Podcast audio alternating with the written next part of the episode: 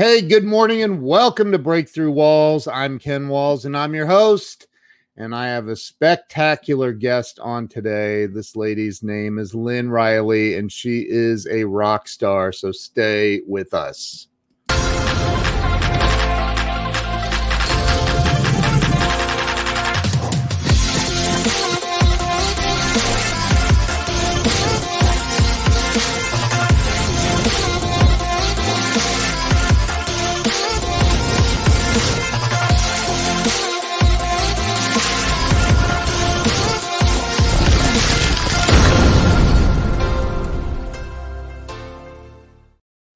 And here we are. Let me bring Lynn on. Lynn, welcome to the show. Hi, Ken. Thanks for having me. I'm excited that you're here. Um, I mentioned to you that it might be about two degrees warmer than the hinges of hell in my office. So if I pass out or anything, just keep going. I will. No problem. I'm all about so, going with the flow. That's it. You've proven that this morning. I, I don't even know how I'm here right now. I'm just uh, grateful I am. That's awesome. So, um, Lynn, I created this show about two and a half years ago. Um, and, and if I'm completely honest, I, I probably did it for selfish reasons. It was to help people get unstuck. I was going through some crap myself and, and um, my gosh, it's just been phenomenal hearing everybody's stories, and I'm excited to hear yours. Um, so let's start with where you were born and raised. Oh wow! I was born in in New Jersey, but I was only there for probably four years until I moved to Connecticut, and I have been in Connecticut for the most part since. Nice. I've never been to Connecticut. It is a lovely state. I've I'm heard that. winter at all. Like it's yeah. once it gets cold, you know, I start to get into that funky, and I think that's why New Englanders get to be a little uh, a little um, cranky yeah. quickly because we have such a, an interesting weather pattern that's consistently changing and then once it gets cold we're just we're just not happy people. Yeah. so i uh i don't know i i often will question about february why i'm still here until yeah. i'm driving around and it's absolutely gorgeous year round. So i'm grateful for that. My parents took around for that and my children. Yeah with the exception of the the snow gets a little i mean i'm in ohio. We have very similar it's like i've said to my wife like why do we live here again? Exactly. Why? So so you were born so you're a jersey girl at the core. Yeah. And so you were born and raised in in well you born in and and spent four years in jersey and then moved to connecticut. Um did you go to college up there or did you go to college? I did. I went to the college in Connecticut at the University of Connecticut. Oh, okay. I needed a break and I moved out west to the Seattle area for a year and then knew I needed to go back to school in order to do the things I wanted to do. I'm a mental health therapist, I'm a professional counselor. So I had to go back to grad school, came back to Connecticut because it was the cheapest option. Yeah. And I wanted to get certified to work in schools in Connecticut. And so that was the route I t- chose. I lived in Seattle for a year as well.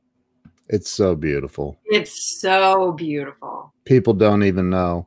The worst part, though, is the traffic is just uh, that I 5 corridor is no joke. Yeah. So, um, it, so you you go back, you get your graduate degree from the University of Connecticut? There, I, I was. Uh, my master's program was at Central. You okay, have a program at the time. Gotcha. Um, and then, um, okay, so I you, we're we're in a book together, Crappy to Happy. Mm-hmm. Your story I just read this morning, and it's a phenomenal story.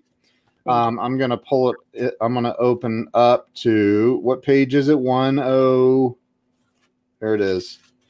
105, and it's called "You." Period.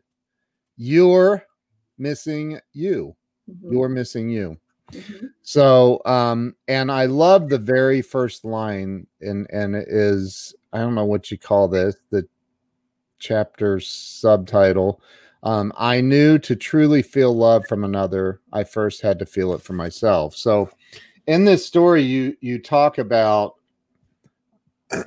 some things that that occurred as a child that went on um, in your childhood, and I find it interesting because I had a bit of a we'll just use the word tumultuous childhood myself and and i find it interesting that it seems like our our childhood occurrences or events kind of shape who or what we become as adults. Mm-hmm. like would you agree with that statement? Absolutely. Yeah so and you ended up as a as a uh, a therapist is that right? Is that the word? I, am i am i so um talk a little bit about well you don't have to go into details but talk a little bit about what it was like for you as a child? Like what what made lynn who lynn is today? Well lynn has was always very sensitive to other people. So she was very in tune with other people's feelings and what was going on as many many of us are. Yeah. And they, the, my early childhood experiences, I had a dad who was, uh, he was a workaholic. So he was not around a lot. I had a mom who had a diagnosed mental illness of bipolar and she mm. was home with my brother and I, and we really watched her, lived her ups and downs. So being a very sensitive person, living with that energy kind yeah. of that was a my whole childhood really felt very chaotic so and that was um so that became a lot of my chaos junkie in in me that i got used to that adrenaline high and low you know life is pretty bipolar in itself but when you're writing somebody else's you get used to that yeah. and so that even now as an adult i certainly and as a therapist see that my chaos junkie is drawn to to things that are a little bit more chaotic, right? And that's part of the reason like I like to use my my chaos junkie does well in my line of work because I get to ride everybody else's train without right. impacting me. I work right. very hard to not bring the chaos into my life, but sometimes it works itself out that anyway anyway. Well, I mean, excuse me, and I I know people that I mean, I've been one of them. I'm not I'm not as much anymore but I've been one of those people that it seems like I was able to create unconsciously. I, I don't think that any of us are consciously going, hey, let me stir some shit up. Pardon my language. But but like unconsciously I would create chaos because yeah. I was and I would get fired up about it too and be all like, you don't understand. And like, right? Yeah. Can you relate to that? Oh my gosh. I have been, I've worked so much with myself for quite a while now. Yeah. And now, so now I'm able to observe things a little bit easier in myself when the subconscious comes up and I can hear like, well, I'm kind of bored. What, what can, what shit can I shake up now? You know, and I'll, and I'm in it and I right. happen right? And the next thing i know i'm in some sort of like dramatic situation that i've created or you know i'll go out and get lost somewhere just so i feel that that tension yeah. you know and i'm a classic procrastinator same thing. It's sort of like a, a comfort to be living in that state. So less and less over time now that i'm more aware of it but man i catch myself all the time going down that road. How do you uh, because I know a lot of people like that. I, I may have even been married to a couple of them like that um, in the past. But how do you how because you know a prophet is useless in his own town, I think is what Jesus said, something like that, right? So you can't like go to your spouse and go, Hey, you know, you're kind of creating all this drama on your own, like because that's a good way to end up in divorce court. Um, but like, so how do you identify that and and become aware of it because I think a lot of people are doing that and they're just not aware. It's like this election. Man, I can get sucked into this craziness like big time and start, you know, but I I I start and then I'm like, nope, no, no, stop it now.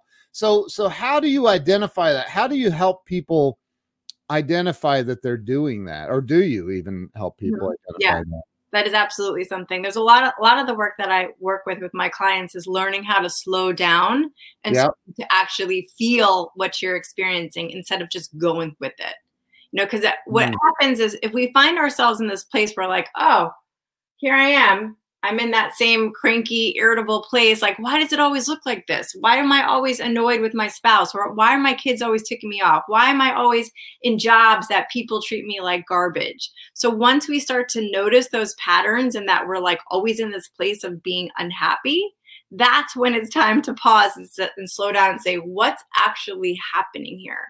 Right. What I perceive is happening to me, and what is my reaction to it? What is my response to it? How am I inadvertently inviting that in. So that always starts with slowing down and beginning to notice your like actually how your body feels. We're very very trained to ignore our bodies and no, yeah. ignore the senses. So you somebody might ask you to do something and you know the the the self-sacrificer in you the people pleaser says oh i'm going to do that so they like me and or so i can get ahead in this but your body's like don't do it. We don't want this. We can't put our energy there. And so there's like that disconnect there. So but you know the fear says do it because then they'll love you and then they'll accept you and then you'll go forward and all that stuff. And so we end up going that route. Yeah. Unconscious right? And even though our body's like no i'm exhausted. I'm tired. I need a nap. I need whatever we ignore the body and do it anyway and then repeat the cycle. You know um, one of my favorite books that i recommend I, am i do coaching and I, I i recommend this book not just in coaching but in my live streams and everything else and that is the four agreements by don miguel ruiz. And in the beginning of that book he talks about and I, have you read it? I have not Okay, he talks about the programming of the human. And and it's amazing. We come out of the womb and we have somebody right there to teach us the way of the world, to teach us what to think religiously, re, uh, politically, the, what how we should behave. If you're a good girl, you get rewarded. If you're a bad girl, you get punished. Right. You know, you go through all of these the this programming by parents, siblings, teachers, preachers, priests, rabbis, and and then we come out as an adult and wonder why it you know we i think that there's this duality that a lot of us experience where it's like you know you know i kind of i don't really know that i believe all that mm-hmm. right and and and but but do you find that people deny that deny their own they deny their own um what's the word i'm looking for? Their own ability to think oh. right? Yeah. Yes. Their own feelings right. Yeah. There's a lot of violating ourselves right? So we yeah. might we might in like I, will go back to the body right? Because the body is a really great indicator to actually just to show you how you feel. But yeah. we ignore that a lot. We're so disconnected from that Right, so, right. You know, somebody might be talking about, you might be sitting in a room and someone's talking about somebody else, and everything in your body's like, oh, this feels uh, yeah uncomfortable. I don't really want to be doing this right now. But you want that other person, you want to be on their team. You want them to like you. And so you say, Yeah, right. I remember when he did that or she did that. And you jump in, even though everything in your body's like, Oh gosh, this, this, this feels gross. But we do it anyway. Because again, yeah. we're trained by fear we're living by it. So our fear of rejection that that person is going to reject me if I say something different than them has us, you know, betraying ourselves right. over, over and over and over again. You know, Tony Robbins talks a lot about the the our belief systems and and and again, I don't think I think as children it's very difficult to form our own belief systems. Mm-hmm right? And i've i've read and studied that by the age of five or seven or whatever the age is that you're pretty much set for life. It's like what? So i you know and my wife and i have considered those those first few years with our our daughter like are the most crucial. And so um what do you find how do i guess how do you help people or do you help people break those those patterns those belief systems that um, what's it called? Cognitive dissonance. How do you help people break that and and maybe see the world through a new paradigm? I do. I help them with that because I'm really a, a pro at identifying a pattern. So when I'm talking to someone, if I'm listening to somebody and I hear that yeah. dissonance, if I hear that disconnection, and I'll, you know, it's very easy for me to pick up like, well, you're saying this, but you're doing something or reacting in a completely different fashion. Let's dig into that. Let's feel into that. So you're mm. able to, and again, it takes a while to be able to see our own patterns because we've got blind spots all over the place. I have blind spots all over the place. Sure. We we need support from our friends, from you know th- that therapists, coaches, anybody who's who's able to listen to us and able to kind of call us out a little bit, ideally in a way that we can hear, we can digest it. It's not like yeah. you're doing this wrong, whatever. So then we can start to see over time that repetition and also right. have, but not in a judgy fashion, like, oh, you did that again, you're a moron. No, that, like we think that we learn by shame, but it really doesn't do well. Look at our country right now; it's just like one big shame bubble, right? Yeah. We don't do well with that. We don't. We don't. It, it tweaks our fear, so we we we unravel that way. But really, having compassion for like, oh, I did that again. Okay, got it next time that comes up, hopefully I'll be able to see it a little more clearly and make a different choice. And if I don't, okay, I'll have plenty of opportunities. No doubt about that. Right, right. So, um, do you,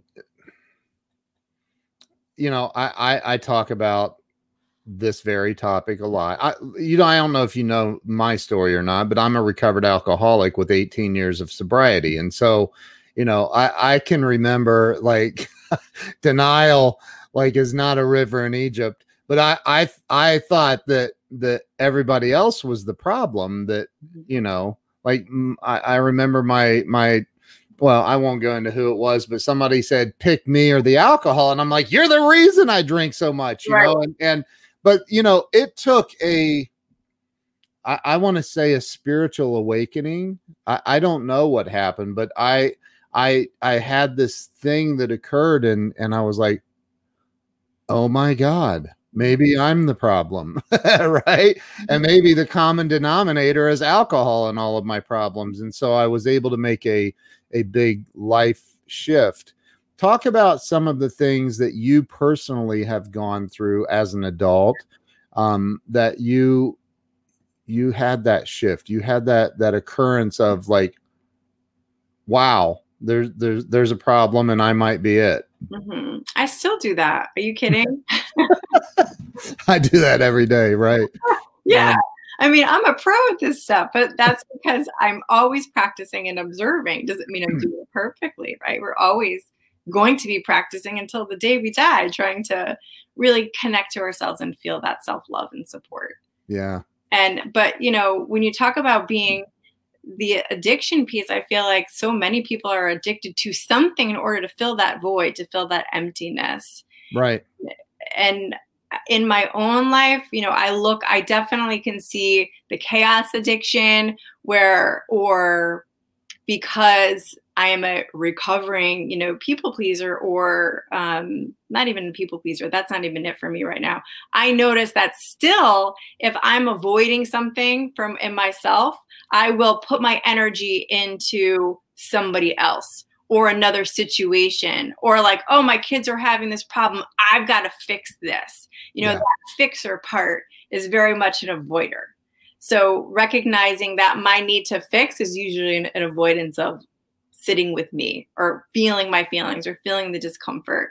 You know right. during you know during this time period this the anxiety this week is like ridiculous. It's through the roof. And yeah. so i'm like okay through the day i feel calm i feel calm.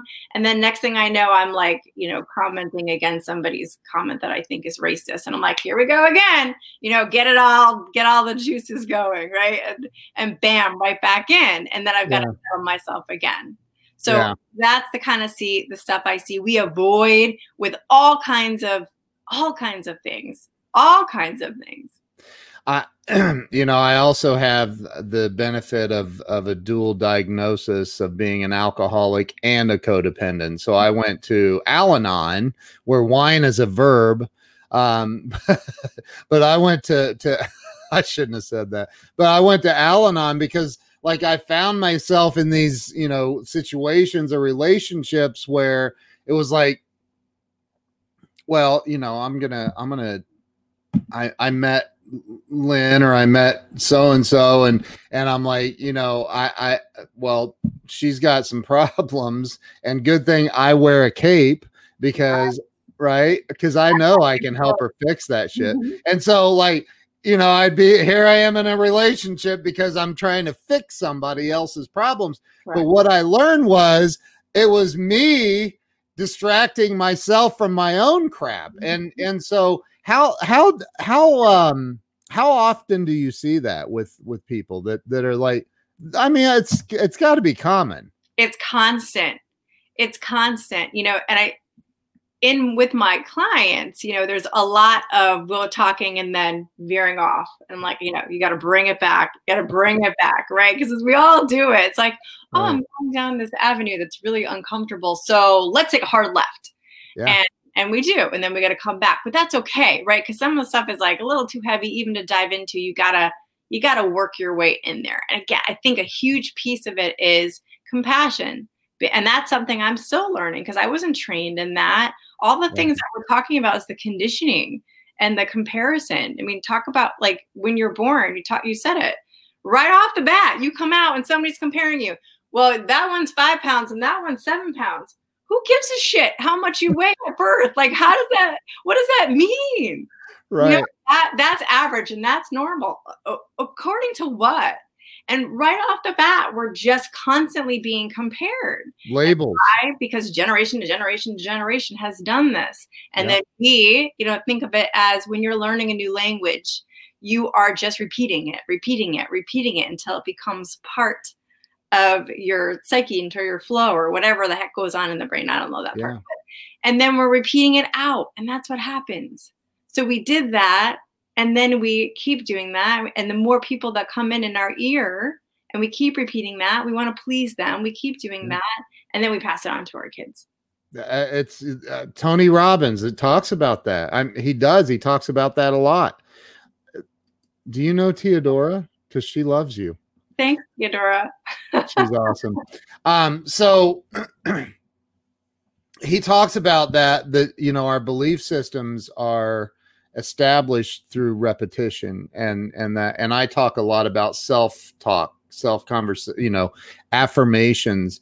I learned 17 years ago that about meditation and at first I was like well that's not biblical and Jesus wouldn't like that and you're going to hell you meditator and you know I was like all this stuff and then finally I was like all right fine I'll I'll check it out and and since then i've meditated every day of my life for 17 years and i won't miss a day of meditation. It, it, it, just not real for me. And so so do you talk to your client i mean you're a you're a you're a highly educated therapist um do you talk about meditation? Because that doesn't seem like it's part of the the, oh, the education. I definitely do things on my terms so i love it. I, I, I, knew that. It was a rhetorical question. Yeah. I mean day one everybody gets homework. We're always practicing. We're always moving forward. I'm always encouraging. I'm also an energy therapist so talking about how emotions and mental patterns sit in the body. So movement moves energy and connects back to self. Meditation moves energy and connects back to self. Those are, you know, being aware of that stuff and and and looking at what do you want in your life. All those things connect us back to self because right. most of the time we're focusing on what we don't want versus what we do. Amen. Pam Aubrey is also an energy therapist, so that's that's kind of cool. So, um I don't even know what to ask you right now. So, do you meditate? Every day. Do you? And I will say, the days that I miss it, and there will be days because I, you know, have my own little chaotic life. I'm a single mom with two teenagers and have yeah. my in my house and all that, and an enormous 10 month old puppy. So oh, I Lord. feel it yeah. physically, mentally, emotionally feel it on the days that I miss it. But yeah it's it and i believe even five minutes takes the edge off and really helps to settle the energy i'll do other things but meditation is a, a beautiful practice. Yeah. Yeah. So, um, yeah, I don't know. I don't miss it ever. Like I'll be late for a meeting before I miss meditation. Good for you. First thing I do every morning. Like I've designed my life around it. Like I, I just like, and my wife knows, my kids know I'm meditating, leave me alone. Like mm-hmm. unless the house is on fire, which I don't think that'll ever happen while I'm meditating, you know. So, so, um, talk about when you got out of out of college you you you were in seattle for a year um wh- why did you leave seattle i was only out there for a year my my boyfriend who's my ex-husband now was stationed in the in the military oh so okay i needed a break took the year off wanted to go live live live a little bit yeah and did got it so you were were you in, on a military base out there? No, I didn't oh. want anything to do with that. oh, oh, I got you. Okay, that's all on my terms. huh? Had a very nice nice apartment, you know, about uh, 35 minutes away. yeah. Where about where did you live out there? I'm curious. I was actually not in Seattle. It was between it was um he was stationed in Whidbey Island. Oh so yeah gorgeous, right? So right in between Vancouver and Seattle. It was up that's that's up where America.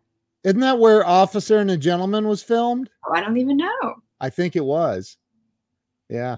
So um I've been out there. It's gorgeous. Mm-hmm. So so um you were out in Seattle, you come back to Connecticut, you get your master's degree, and you um you decide that that you're what what'd you do did you go to work counseling yep i did school counseling for 14 years oh wow i really wanted to work with kids and because i had you know my I, my mother took her life when i was 14 so i have always been drawn to support kids because she took her life did did i read that in the i did, did i skip that part is that in the book dramatic is that in the book? Why I'm being dramatic? Did I miss that? No, I'm saying it's a dramatic story. I'm sure I didn't present it that dramatically, it, you know. So it's wow. maybe maybe you missed it, and it, it's right. okay. I need to improve my speed reading skills, apparently. um, so I did not see that part. Your mother took her life when you were 14 years old. Yeah. My gosh. That um that had to have left a mark.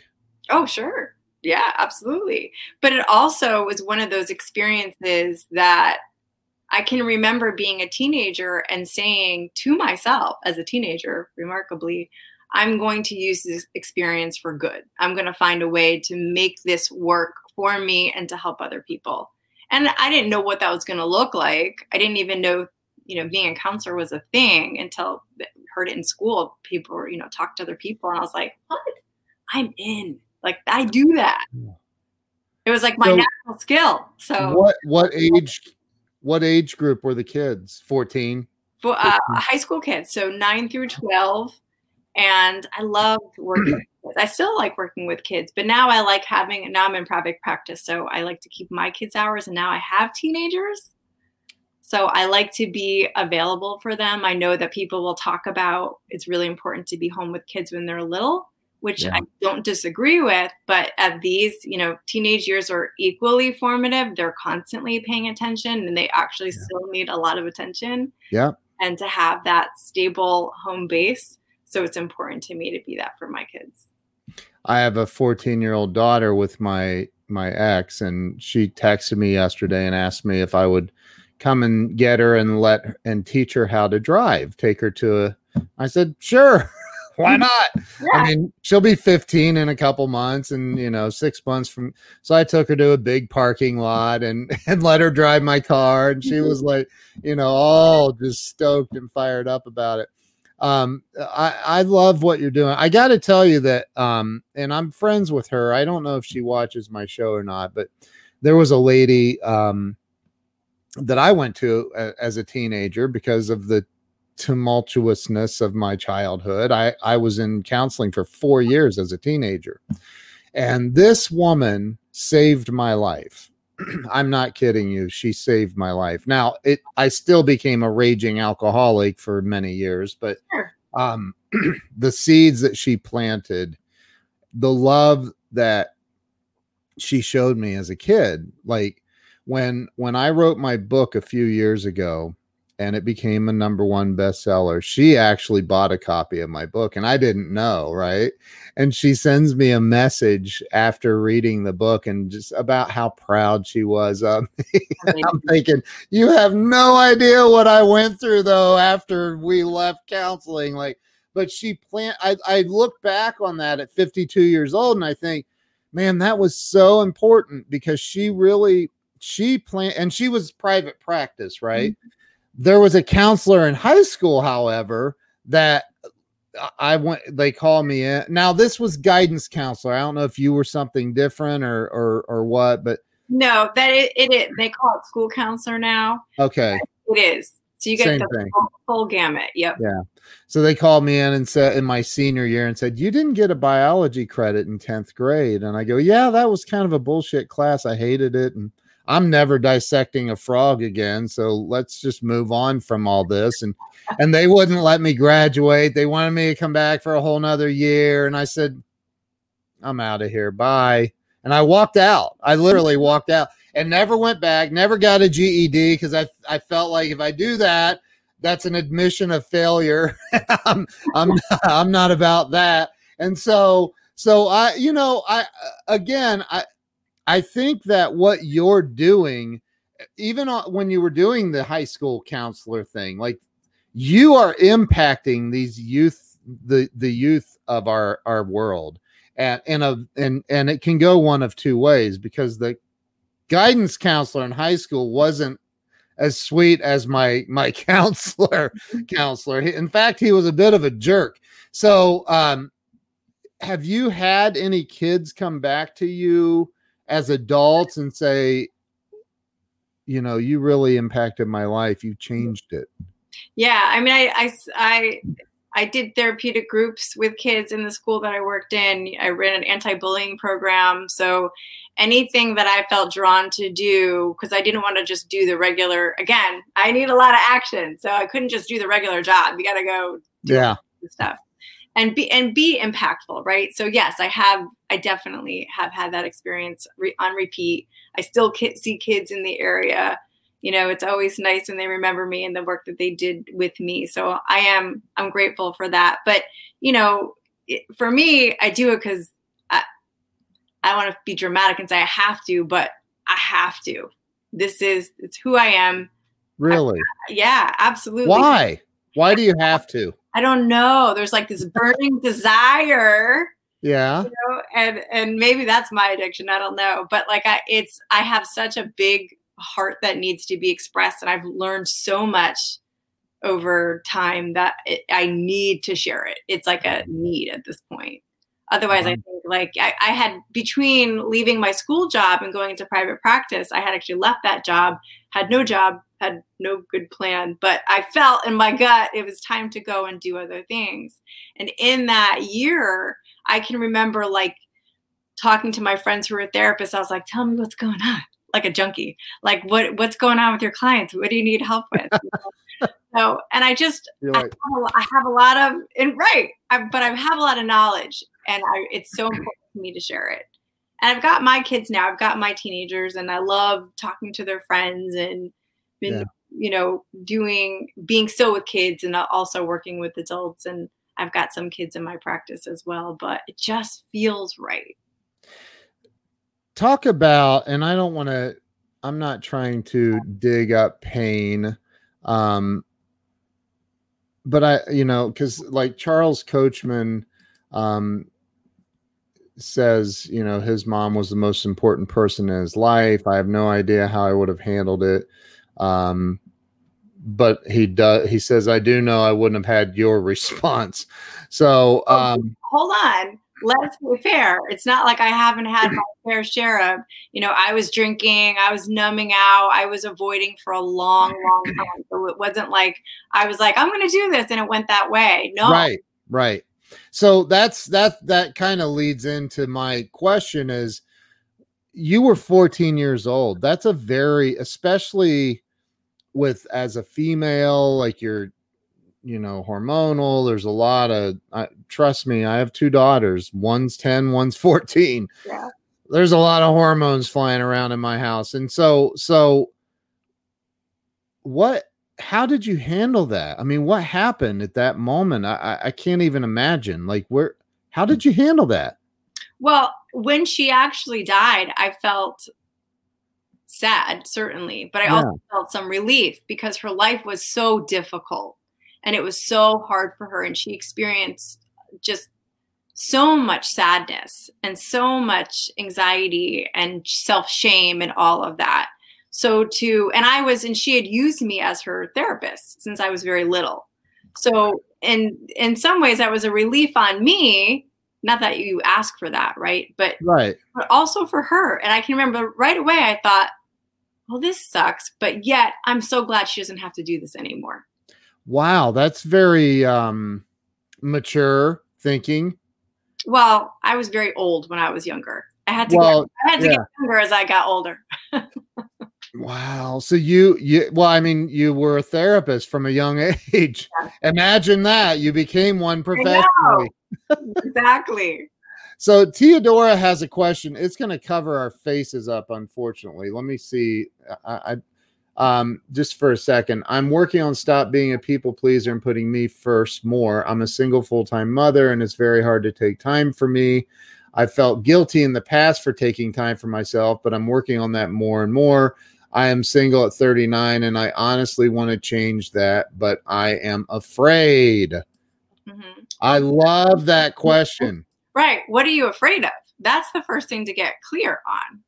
I'm actually currently writing a book right now about how fear dictates our lives. But my first book I wrote was um, called 30 Days to Me, and it's all about exactly that. It's all about the the habit, the um, the pattern of the addiction really of putting other people first yeah. and digging into that. But i mean the whole book is really about learning how to connect to self and there's a whole bunch of like fun little practices in there. And also there's some dig deep practices. But anyway the short answer of the question is prioritizing self as like as if it means something. Yeah. You know would you ever talk to your kids the way you talk to yourself? I hope not, because we're not really particularly kind to ourselves. We're not trained to be. So right. even taking that and we got to do small doses because if we do you know diets don't work because we're so all or nothing but if we do small doses where you do a little bit every day i would start off with like okay make a list of things that you would like to do. Do one small thing a day each day and then build on that or just commit to it and that becomes a habit as well and that becomes a balancer. I could talk about that forever. But the first question is to dig into what are you really scared of? And looking at that so she wants to. She, I think, is she saying? Theodora, I think, is saying she wants to change the singleness of of her life. Is that it? I'm single at 39, and I honestly want I want to change that. So, um, okay, not as opposed to prioritizing stuff. I missed that. That's I'm not sure. I, I yeah. See, uh, the the interpretation of the question is pretty important as you can see right so so if theodora if you could clarify that maybe we could um talk about that but i i um and i i've i've seen that where you know people are afraid because of previous relationships they live paralyzed in fear of of seeking another one. I my sponsor in AA, I was like, dude, every woman I get with is messed up, man, and blah blah blah. And he's like, he he used to say, "Dude, you have a bad picker." I'd say, according to the evidence, you may be right. You know, and so so what about the people who are are living in that fear, the paralyzation of, you know, I, I had somebody cheat on me, or this happened, or that happened, eh, or I don't, I just don't trust my ability to find the right person. What do you say to them? As I ask somebody that just admitted she's a single mom of two, but well, the most important thing is looking at self-sacrifice patterns, right? So again, going back to that original question, what's your fear? Are you yeah. afraid of being rejected? Are you afraid of being abandoned? Afraid of not being good enough? Those are the things that are guiding what our choices and our behaviors. So if you look at that and kind of challenge it and saying, well, when have I actually been rejected? When have I not had any people in my life? When have I right. not been loved by somebody? It doesn't it doesn't actually happen, right? And when we move on from relationships, because those relationships are time to move on to something new, and that's a great yeah. thing. Yeah. So yeah. the other piece, and when looking at that fear, then we can start looking at what are our boundaries. How do I put prioritize other people as opposed to myself. I just had this conversation with my 17 year old, you know, because it's it starts really early and we just practice that over and over again. And she was saying like it's really difficult for me because I want people to like me. I said absolutely. I still want people to like me, but I mm. will tell you if it's not something you sit with now and challenge just a little bit, you will have a lifetime of disappointment. Yeah. And setting yourself up in these situations over and over and over again. It's so and, and, that's what happens. We end up in these relationships where we're putting other people's needs first. And your picker's not broken. It's that it's not it's not that. It's actually just it's a habit of putting other people first because you're afraid of putting yourself first. Afraid of asking for your needs. And again, it's not always putting, you know, because uh, relationships are balanced, right? We're always going to be someone's going to be giving and taking, yeah. but it's learning how to balance that giving and taking from the beginning. A lot of times people will say, Well, I, w- I walked in and this person, like, they needed to be loved. And so I poured all that love into them because love feels, giving love feels good to me. Absolutely. What did you get in return? I got appreciation. Wonderful. And that feels good. So that's receiving. But if that's the entirety of your relationship where you're giving and they're receiving, what ends up happening is the person who's used to receiving all the time, that will start to get old. They want more. Give me more of the juice. Give me yeah. more love. And that becomes where it's not good enough. And then the person who's giving also feels like that's not good enough. And so now we've got resentment and there dissolves the relationship. Do you um Charles Charles Coachman says after 38 years, I think my wife has broke my picker. He's been married a long time. That's awesome. Um, so do you do you find though that um, sometimes the boundaries that and I don't I don't even know if I want to say boundaries. Do you find that some people though have their expectations of other people are too unrealistic? Mm-hmm. Yes, all the time. That's one of my biggest issues. And that always starts with self. So if you've got a lot of, if you are starting back early on, right? If you've got a lot of criticism that you've been conditioned with, then you're constantly judging yourself. All of us overachievers in the world who just can't, you know, nothing's enough then that transfers into our relationships where we expect so much from ourselves, which we usually can't meet. And we expect that from our partners as well, which they can't meet. So there's a lot of, in order to, at least from my experiences now, not in my, my, my previous marriage, but learning a lot since then. I wish I knew that stuff then. Is being able to communicate your needs and being able to communicate your fears and being able to be vulnerable and right. vulnerability as a strength as opposed to a weakness. Because if we can be vulnerable, we our hearts can speak to each other's hearts, and then we can learn to support each other and take turns in that. I love that. You know, Scott Peck wrote a book called The Road Less Traveled, and he talks about the definition of love. I think it's actually chapter seven. I may have read that chapter three or four thousand times um, because I, you know, I mean, when you're messed up, you want to figure out, like, especially once you realize you're messed up. That's that's the the trick is going, hey, I'm a whack job, and I got to figure this out, like, you know. so, but he's, you know, he says that, and I'm going to paraphrase, but he says, you know, that people associate love with a feeling. And i think i did for the forever right? Like you know and and then you know because eventually it all gets old. I mean it does. At first there's this attraction and then then eventually it just like it's eh, you know. Um so talk a little bit about that. Do you do you talk about this stuff with your clients? Like hey you know maybe you know it's not just the feeling but it's about the other person also. Like do, do you talk about that? I talk about everything. So yes when it's particularly when when my client's having an issue with their partner whether short term or long term yeah. it, it really comes down to what are you not saying what's not being said what are you scared to share at this point mm. hiding parts of yourself from them in order to in order to protect, you know, their perception of you. Right. You're trying to control their perception of you, and then your right. needs aren't being met. Right. So until you decide to one be honest with yourself and then honest with your partner, you're gonna that's gonna perpetuate and that's gonna go in that same cycle, and nobody's gonna really say what they're really thinking, and just yeah. kind of do all of our little passive aggressive moves or be silenced or all the different defense tactics we use. I've been called the king of passive aggressive, just so you know. That's what my kids say about me. oh, really? and I have very direct communication with my kids, but then I'll say something to them. They're like, "You did it again." I'm like, "Damn."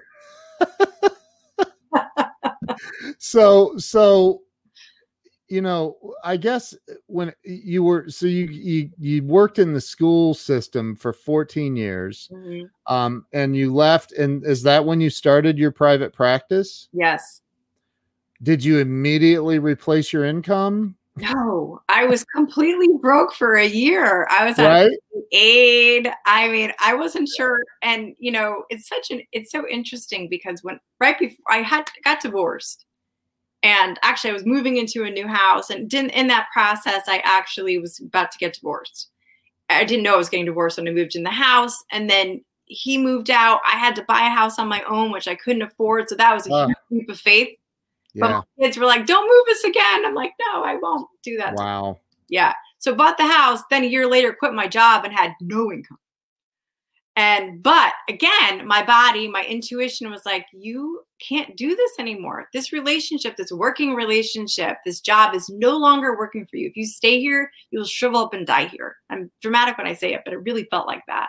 Mm-hmm. And so mm-hmm. that is really what I now let guide me, still with fear, always fear attached yeah. while I'm still taking the steps, but learning to practice moving, not ignoring the fear, but working with the fear as opposed to telling it to shut the hell up because it doesn't, you know, have any value. It does. Yeah. I, I think a lot of people look at, I've been an entrepreneur most of my life. I mean, literally, like I started at seven, like knocking on doors and selling stuff. um, but you know, like I, I think that most people look at people like me or or you and they think, I wish I could I wish I could be Lynn I, I wish I could just have no fear. Like she has no fear. She just goes out and tackles the world. And it's so amazing. Lynn, will you just touch me and anoint me with your fearlessness? And mm-hmm. and and that's just not the case. Not even a little bit. Talk about that. What what what separates us? Is it is it we're just crazy? well, I hope not. no, it's not. But you know, if I looked at myself mm. 10 years ago, I'm now living in such a way that me 10 years ago, I'm like, oh, I want to be her. I don't have it in me. I can't do that. There's no way. I mean, I lived, breathed. My world was anxiety. I was terrified of everything for a long time. You would never know it meeting at me. You'd be like, oh, she's got it all going on. No. Inside, I was always struggling, struggling, struggling, struggling. Right. Until I allowed myself to actually experience my feelings and start to let things fill up. And that's what anxiety is. It's really avoiding what we're really feeling. So right. up in there and it hangs out until it gets expressed, which is why, you know, when we cry, we feel so much better afterwards. So once I started to let myself actually be honest with myself and start expressing myself, then the anxiety started to lift. So, and when those fears would then come up in that expression of self, once I said them out loud, yeah. then also started to lift. So, but pretending like they're not there doesn't make them go away. In fact, it makes them get louder. I would say yeah. they're like little kids kicking you in the shins. Like, I'm going to pay attention until you actually, I mean, I'm not going to pay attention. I'm going to keep kicking you until you pay attention yeah. to me. Right. You know, otherwise it just keeps going. Wow. You know, yesterday I had a guy on that um, was a, a, a sports. He was a football player for in college and was probably headed to the pros until he injured himself, and he actually tried taking his life. And now he, you know, runs treatment f- centers and does all kinds of stuff to help people in recovery and and um and you know since this pandemic um, and the initial lockdown and all the insanity that's ensued since then, um, I have a good friend of mine runs the Ohio Suicide Suicide Prevention Hotline, and which is a state organization, and and um, suicides are through the roof, like big time. Yeah. And there are people that may be watching or listening to this right now who are at the end of their rope. Maybe they've had a car repoed or their electric's getting shut off or they can't feed their family. They can't, you know, whatever it is. Um, mm-hmm. what what do you say to somebody that is at the end of their rope and they don't know what else to do? What do you say to them to help them through this next moment? Well, I've had that experience, excuse me, many, many times in my career. excuse me, both working with kids and with adults. Yeah. And it the the primary thing is to keep talking, to keep expressing, to keep feeling because excuse me. Even if you're choking on water. you're choking on your just keep talking. Eventually it works itself Plow out. Through. You'll be fine. emotion is energy in motion. And so yeah. when we push it down, it gets stuck there. But really it's asking to be moved. It's asking to keep to keep being expressed, to keep coming up. That's how we keep our flow. So by pushing it down and pretending it's not there and and feeling like you should have it all together again, there's that shame stuff. It doesn't do anything besides keep us depressed, keep us anxious, and all that. So the more that we express, the more that we talk about it, the more we move that energy, that we feel our emotion, it lightens up. Everything lightens up. So just keep talking, keep keep talking to your people, keep talking to your pets. You know, write it down, talk to the air, to whatever you believe in, even if it's nothing, it doesn't matter. Talk to the anything and just get it out, get it out, get it out. So, you know, what do I what I usually do when I'm with someone who's like, "Okay, I'm this is it. I'm done." And I'll ask them, "All right, okay, so what's next?" Let's say you're it's right now whatever you choose to do, you're done and you you die.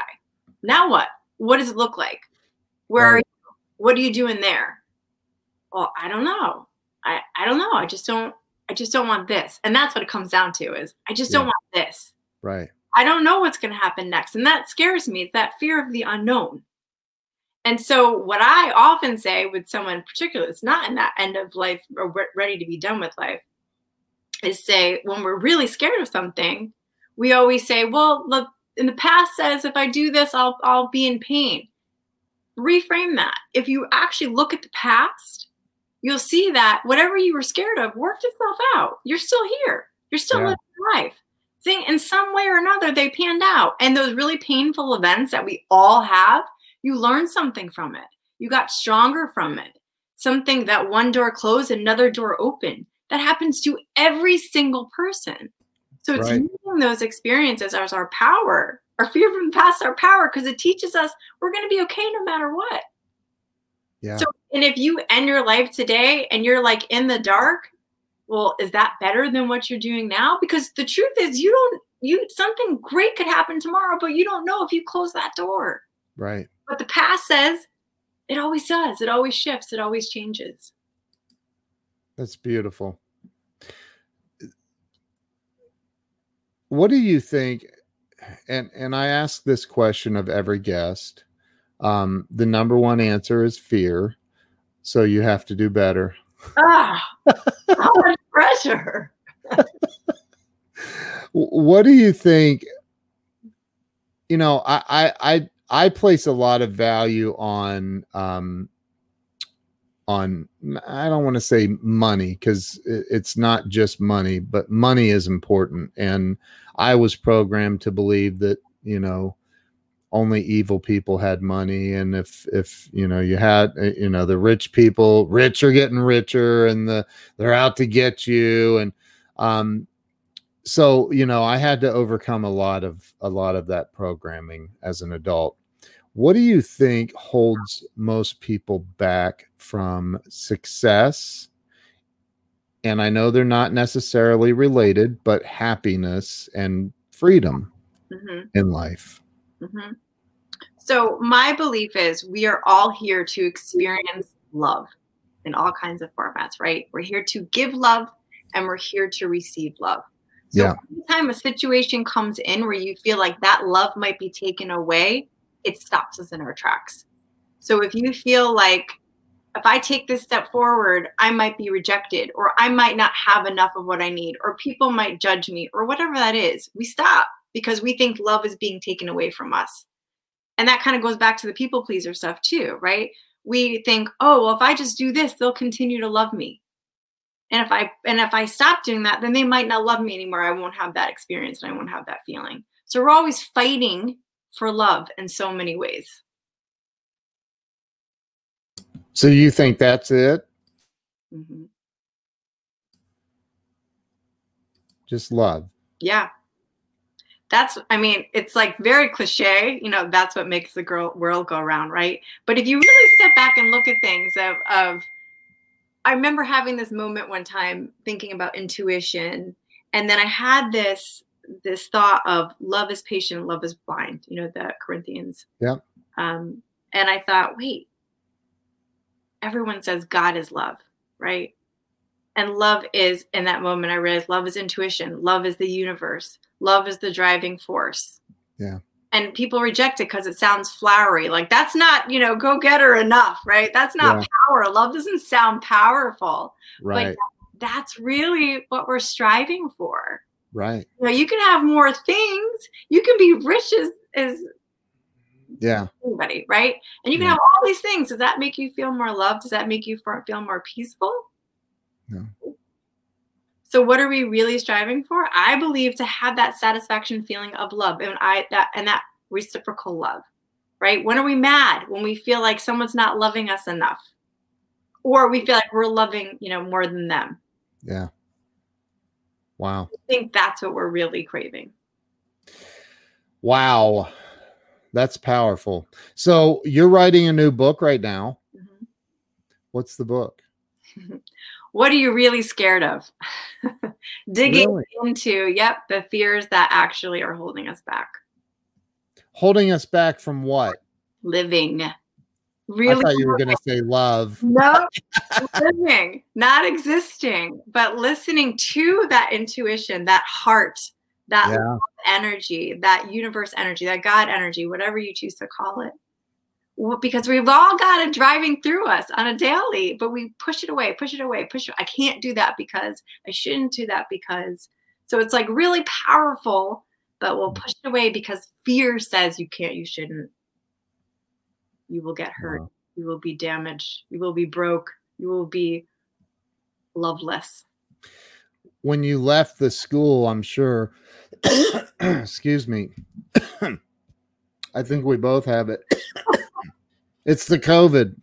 Um, every time I cough or sneeze, I say that. Um, it's scary when you're out in public. You're like, I'm fine. I'm sweet. I know. Everybody looks at you with their masks on. Like, um, so, so I, I, um, forget what I was saying. My gosh. Wow. Um, I, I, I really, I do want to, I want to, I want to read your next book for sure. I just speed read your your story and crappy to happy. By the way if you want to grab a copy of crappy to happy it is on my amazon store at kenwalls.shop and lynn's story is in there. Um, and my story is in there and a lot of other amazing authors stories are in there. Um, but then lynn has what's the first book you wrote? Was 30 days to me. 30 days to me. And that's about fear. It's actually all about connecting to self. So it's 30 days of bringing joy back into your life while you're learning to connect to your intuition and to yourself. That's awesome. And so now you're writing another book. Mm-hmm. When's it going to be done? Oh my gosh. It, it, it my goal is within the next six months, but it's one of those dig deep books, which means I have to dig deep in order to write it, right? We teach what we need to know. So there's a lot I've had to retell my story and then feel all the feelings of that. I'm like, oh, I forgot about that memory because that's what we do. We're good repressors. Very. So as yeah. that comes up, then again, as the energy moves, we're actually able to connect again. So that's how the process goes, as you know, with writing as well. Yeah. Theodora just bought your book, it looks awesome. like. Or she just booked 30 days to me. Does that mean you bought the book, Theodora? Is that is that what that means? Um, so, so I'm excited for you. It's actually, I mean, I'm biased, but it's a really good book. It was definitely intuitively driven. I go back and I'm like, damn, that's good. I'm going to do that again. I mean, it's, it's isn't that that's funny because I've gone back and read parts of my book and I've gone, I wrote that. I know. Like, I what? So smart. I can't believe that. I'm so smart. Yeah. I know it's crazy though when you when you like you know it's it and I've said this before um that writing a book is actually very what's the word? Cathartic. It's very it's healing yeah. because you you you do bring up you bring up when you're especially if you're talking about stuff you've been through which you should if you're writing a book you should be talking about that. But you know you start writing about it and then you write about the solution. Mm-hmm. like right? Mm-hmm. and you're like well I okay, so this is the solution. I haven't necessarily practiced this, but I'm going to start now since I'm writing about it, right? So, you know, it's just weird. It's very, very he- it's a healing process. It's really cool. It so. definitely is. And well, your own work is also a healing process. What's that? Going back to your own work is also a healing process. It is. It is. And it's an amazing feeling when you get the author copies in and you open up your first book and you start reading it and cry. Yeah. like I was like, I've read thousands of books and there's mine. oh my God. You know, I'm like crying like a little baby. It was, it's so cool though. It's it's healing. It really is. I highly recommend it. So um, uh, where can everybody follow you? What's the best place social media wise? Uh, Facebook and Instagram is where I post the most. Okay. Lynn Reilly, you are a rock star. Wow. Living with Serendipity, by the way, that's actually what my page is. Living with Serendipity. Same with my website. So it's not Lynn Reilly, but that's oh, what is the website address? I'll scroll it across the bottom. Livingwithserendipity.com com. So it's nice and long. Living. Found out serendipity. serendipity. Serendipity.com. I got it. I know how to spell. I know, but it's one of those things. I know. I get did I spell it right? Good. Serendipity. So living with serendipity.com. That's where you can go follow Lynn. Um, make sure that you sign up for her email list and buy everything she's selling. She's a single mom. She needs your money. Um, I'm kidding. I'm kidding. kidding. But buy everything she's selling anyway. So, um, and Pam, thank you for being on here. Thank you for everybody that's that's been on here and shared this out. Lynn, thank you so much for being a guest on the show. You're amazing. So um, hang with me here for a second. I'm going to end the live stream, but hang on. I want to chat with you. So thank you all. Have a wonderful weekend. And Lynn, thank you. Thank you. Bye bye.